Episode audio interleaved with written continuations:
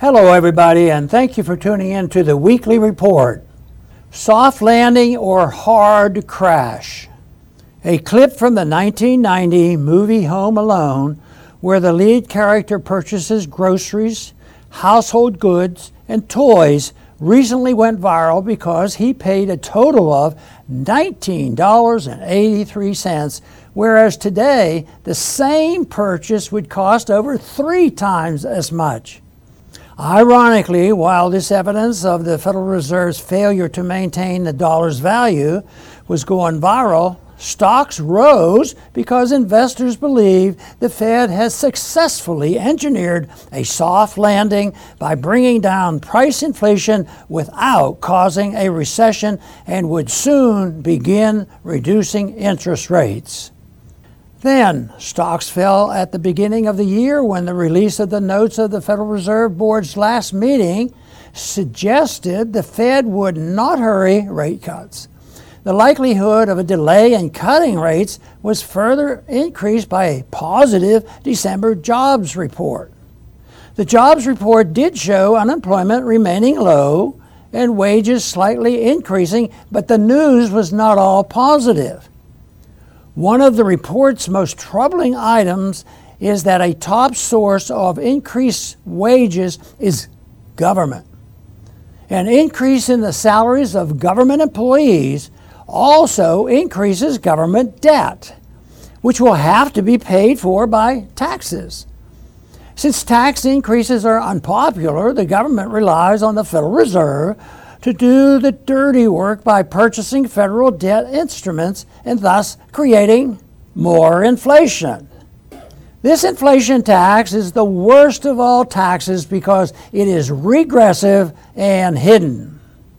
If the Fed allowed interest rates to increase to anywhere near what they would likely be in a free market, interest rate payments on the federal debt would rise to a level causing a financial crisis. Even though the federal government will soon spend more on interest on the federal debt than on the Pentagon and the military industrial complex, few in D.C. are serious about cutting spending. Federal debt increased by $1 trillion from mid September to the beginning of the new year. It is expected to increase by around another trillion dollars by the end of March. To put this in perspective, consider that the federal debt did not reach a trillion dollars until 1981, almost 200 years after the Constitution was ratified.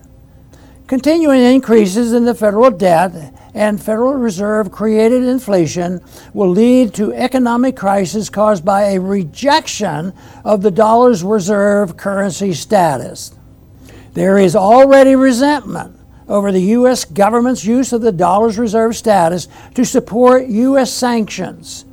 This is why Russia and Iran recently signed a deal to trade in their own currencies rather than in dollars, and Russia is no longer accepting dollars for its oil. President Biden has kept his promise to refrain from criticizing the Fed's conduct of monetary policy. In contrast, his predecessor regularly took to Twitter to lambaste the central bank. This means the Fed will likely try to help President Biden by trying to keep interest rates low enough to not increase unemployment, yet high enough to not increase price inflation. While Donald Trump is more likely than Joe Biden to challenge the deep state, and neoconservative foreign policy, the truth is neither Biden nor Trump will seek to reduce spending. Unless a critical mass of Americans demand an end to the welfare warfare state and the fiat monetary system, the soft landing sought by the Fed and the politicians will turn into a hard crash. Thanks for listening.